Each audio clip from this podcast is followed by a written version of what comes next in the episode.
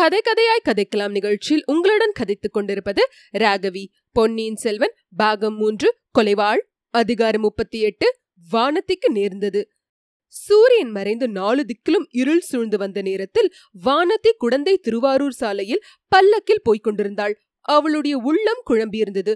நாகைப்பட்டினம் சூடாமணி விஹாரத்துக்கு போக வேண்டும் என்றும் அங்கே காய்ச்சல் வந்து படுத்திருக்கும் இளவரசருக்கு பணிவிடை செய்ய வேண்டும் என்றும் அவள் மனம் துடித்தது. ஆனால் அது எப்படி சாத்தியமாகும்? புத்த பிக்ஷுக்களின் விஹாரத்துக்குள் தன்னை அனுமதிப்பார்களா? அங்கே இளவரசரைத்தான் பார்க்க இயலுமா? பார்த்தாலும் பணிவிடை செய்ய முடியுமா? என்பதையெல்லாம் எண்ணிய போது ஒரே மலைப்பாய் இருந்தது. நாகைப்பட்டினத்துக்கு தனியாக பிரயாணம் செய்ய வேண்டியிருப்பதை எண்ணிய போது அதைரியம் உண்டாயிற்று. அதைரியத்தை போக்கி மனதில் உறுதி உண்டு பண்ணிக்கொள்ள முயன்றாள். உலகில் பெரிய காரியம் எதுதான் எளிதில் சாத்தியமாகும்? ஒவ்வொருவர் எடுத்த காரியத்தை சாதிப்பதற்கு எவ்வளவு கஷ்டப்படுகிறார்கள். அந்த ஓடக்கார பெண் கடலில் தனியாக படகு செலுத்திக் கொண்டு போக எவ்வளவு நெஞ்சு துணிவு உள்ளவளாய் இருக்க வேண்டும். புயலிலும் மலையிலும் மலை போன்ற அலைகளுக்கு மத்தியில் படகு விட்டுக்கொண்டு போய் இளவரசரை காப்பாற்றியதற்கு எவ்வளவு நெஞ்சு துணிவு அவளுக்கு இருக்க வேண்டும். தான் இந்த சிறிய பிரயாணத்தை குறித்து பயப்படுவது எவ்வளவு பேதமை. சூடாமணி விஹாரத்துக்குள் உடனே போக முடியாவிட்டால் பாதகமில்லை. அக்கம் பக்கத்தில் இருந்து இளவரசரை பற்றிய செய்தி தெரிந்து கொண்டிருந்தாலும் போதும். இளவரசரை பார்க்க முடியாவிட்டாலும் பாதகமில்லை. அந்த ஓடக்கார பெண்ணையாவது பார்க்க முடிந்தால் போதும். ஹாம் அதுதான் சரி. அவளை எப்படியாவது தெரிந்து கொண்டால் அவள் மூலமாக இளவரசரை பார்க்க முடிந்தாலும் முடியலாம். அவரிடம் தனக்குள்ள அன்பு ஏதோ ஒரு பிரயோஜனத்தை எதிர்பார்த்தது அல்ல என்பதை எப்படியாவது நிரூபித்து காட்டிவிட வேண்டும். அதற்கு பிறகு இந்த உயிரை விட்டாலும் விட்டுவிடலாம். அல்லது புத்த சங்கத்தில் சேர்ந்து பிக்ஷுனி ஆனாலும் ஆகிவிடலாம். மறுநாள் எந்த நேரத்துக்கு நாகைப்பட்டினம் போய் சேரலாம் என்று பல்லக்கு சுமப்பவர்களை விசாரிப்பதற்காக வானத்தை பல்லக்கின் திரையை விலக்கி வெளியில் பார்த்தாள். சாலை ஓரத்தில் ஓங்கி வளர்ந்திருந்த மரங்களுக்கு பின்னால் சில உருவங்கள் மறைந்து நின்றது போல் அவளுக்கு தோன்றியது. இன்னும் சிறிது கவனமாக உற்று பார்த்தாள் மறைந்து நின்றவர்கள் வீர சைவ காலாமுகர்கள் என்று தெரிந்தது. இதை குறித்து வானத்திற்கு சிறிதும் கவலை உண்டாகவில்லை. அவள் கொடும்பாளூர் அரண்மனையில் வளர்ந்த காலத்தில் அடிக்கடி காலாமுகர்கள் அங்கே வருவதுண்டு. அவளுடைய பெரிய தந்தையிடம் பேசி தங்களுக்கு வேண்டிய பொருள்களை பெற்று போவதுண்டு. காலாமுகர்களின் பெரிய குருவே ஒரு சமயம் கொடும்பாளூர் வந்திருக்கிறார். அவருக்கு உபச்சாரங்கள் பூஜைகள் எல்லாம் நடந்தன. அவளுடைய பெரிய தகப்பனார் பூதி விக்ரமகேசரி பல திருக்கோயில்களில் காலாமுகர்களுக்கு அன்னம் படைப்பதென்று நிபந்தங்கள் ஏற்படுத்தியிருந்தார். ஆகையால் காலாமுகர்கள் தனக்கு கெடுதல் ஒன்றும் செய்ய மாட்டார்கள். ஒருவேளை உதவி செய்தாலும் செய்வார்கள். இன்றைக்கு அவர்களுடைய மகாசங்கம் கூடுகிறதென்பது வானத்திற்கு தெரிந்திருந்தது. ஆகையால் அன்று பழையாறையிலிருந்து குழந்தைக்கு வந்தபோது கூட சாலையில் காலாமுகர்கள் கூட்டங்களை அவள் பார்க்கும்படி நேர்ந்தது. ஆனாலும் இவர்கள் எதற்காக மரத்தின் பின்னால் ஒளிந்து நிற்கிறார்கள்? தன்னை ஒருவேளை வேறு யாரோ என்று அவர்கள் எண்ணிக்கொண்டு ஏதாவது தீங்கு செய்யலாம் அல்லவா இப்படி அவள் எண்ணிக்கொண்டிருந்த போதே மறைந்திருந்தவர்கள் திடுதிடுவென்று ஓடி வந்தார்கள் பல்லக்கை சூழ்ந்து கொண்டார்கள். அப்போதும் அவள் பயப்படவில்லை. தான் யார் என்பதை அவர்களுக்கு தெரிவிக்க எண்ணினாள். எப்படி அதை சொல்வது என்று யோசிப்பதற்குள் பல்லக்குடன் வந்த பணிப்பெண்ணை இரண்டு பேர் பிடித்து மரத்தோடு கட்டுவதை பார்த்தாள். உடனே அவளை அறியாமல் பீதியுடன் கூடிய கூச்சல் ஒன்று அவள் வாயிலிருந்து வந்தது. பல்லக்கை சூழ்ந்திருந்த காலாமுகர்களில் ஒருவன் ஒரு திருசூலத்தை எடுத்து அவள் முகத்துக்கு நேரே காட்டி பெண்ணே கூச்சல் போடாதே. கூச்சல் போடாதிருந்தால் உன்னை ஒன்றும் செய்ய மாட்டோம். இல்லாவிடில் இந்த சூலத்தினால் குத்தி கொன்று விடுவோம். என்றான்.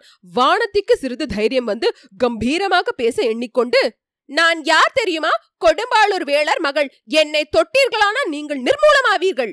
என்றாள். அவளுடைய மனத்தில் தைரியம் இருந்ததே தவிர பேசும்போது குரல் நடுங்கிற்று. அதை கேட்ட காலாமுகன் எல்லாம் எங்களுக்கு தெரியும். தெரிந்துதான் உனக்காக காத்திருந்தோம். சற்று நேரம் சத்தமிடாமல் இரு. இல்லாவிட்டால் என்று மறுபடியும் திருசூலத்தை எடுத்து நீட்டினான். அதே சமயத்தில் சாட்டையினால் சுளீர் சுளீர் என்று அடிக்கும் சத்தமும் ஐயோ என்ற குரலும் கேட்டது. அப்படி அடிப்பட்டு அலறியவர்கள் சிவிகை தூக்குவோர் என்பதை வானத்தி அறிந்தாள். அவர்களை சில காலாமுகர்கள் சாட்டையினால் அடித்திருக்க வேண்டும். அதை பற்றி வானத்தி ஆத்திரப்பட்டு பல்லக்கிலிருந்து கீழே இறங்கிவிட எண்ணினாள். அதற்கு சந்தர்ப்பம் வாய்க்கவில்லை.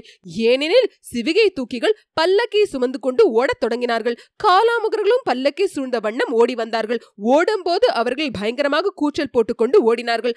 ஆகையால் வானத்தை தான் கூச்சல் போடுவது பயனில்லை என்பதை உணர்ந்தால் ஓடும் பல்லக்கிலிருந்து கீழே குதிப்பதும் இயலாத காரியம். அப்படி குதித்தாலும் இந்த பயங்கர மனிதர்களுக்கு மத்தியில் தானே குதிக்க வேண்டும்.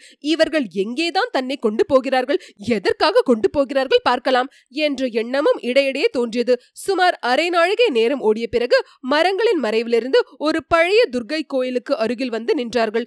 இதற்குள் நன்றாக இருள் சூழ்ந்துவிட்டது. ஒருவன் கோயிலுக்குள் சென்று அங்கே எரிந்து கொண்டிருந்த தீபத்தை எடுத்துக்கொண்டு வந்து வானத்தின் முகத்துக்கு எதிரே காட்டினான். காலா முகர்களின் ஒருவன் வானத்தை உற்று பார்த்து பெண்ணே நாங்கள் கேட்கும் விவரத்தை சொல்லிவிடு. உன்னை ஒன்றும் செய்ய மாட்டோம் விட்டு விடுகிறோம் அல்லது நீ எங்கே போக விரும்புகிறாயோ அங்கே கொண்டு போய் பத்திரமாக சேர்த்து விடுகிறோம்.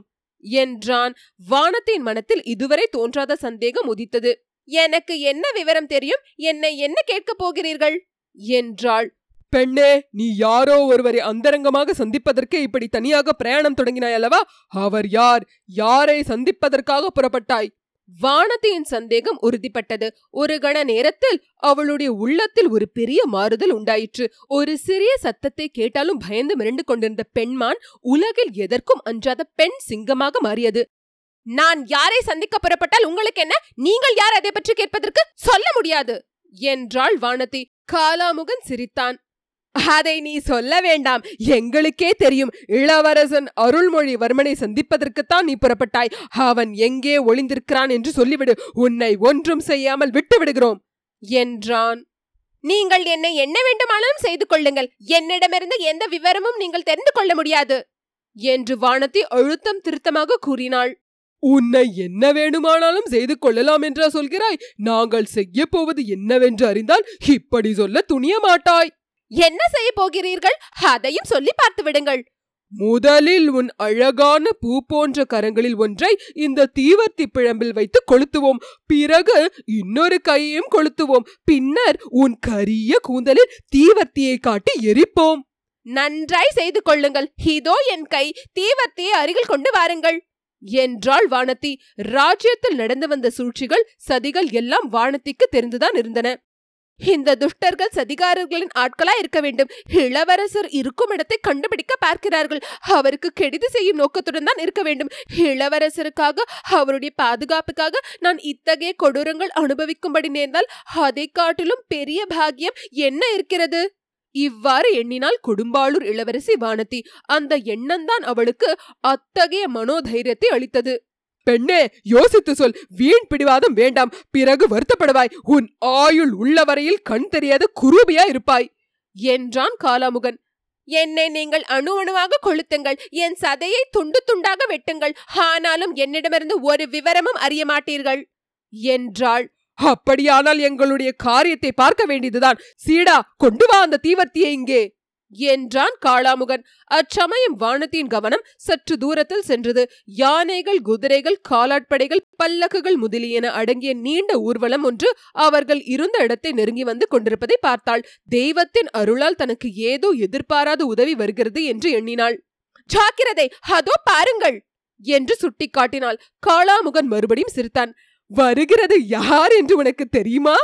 என்று கேட்டான். முதன் மந்திரி அனிருத்தர் மாதிரி இருக்கிறது. நான் இப்போது கூச்சல் போட்டால் அவர்களுக்கு காது கேட்கும். ஜாக்கிரதை என்னை விட்டு விட்டு ஓடிப்போய் விடுங்கள். இல்லாவிட்டால் என்றாள் வானதி. ஹாம் பெண்ணே வருகிறவர் முதன் மந்திரி அன்பில் அனிருத்தர் தான். அவருடைய கட்டளையின் பேரில் தான் உன்னை நாங்கள் பிடித்து கொண்டு வந்தோம். என்றான் காலாமுகன். இப்போது வானதியை மறுபடியும் திகில் பற்றி கொண்டது. அவளை அறியாமல் பீதி நிறைந்த கூச்சல் அவள் தொண்டையிலிருந்து வந்தது. இதை அடக்கிக் கொள்வதற்காக தன்னுடைய வாயை தானே பொத்திக் கொள்ள முயன்றாள். இத்துடன் அதிகாரம் முப்பத்தி எட்டு முற்றிற்று.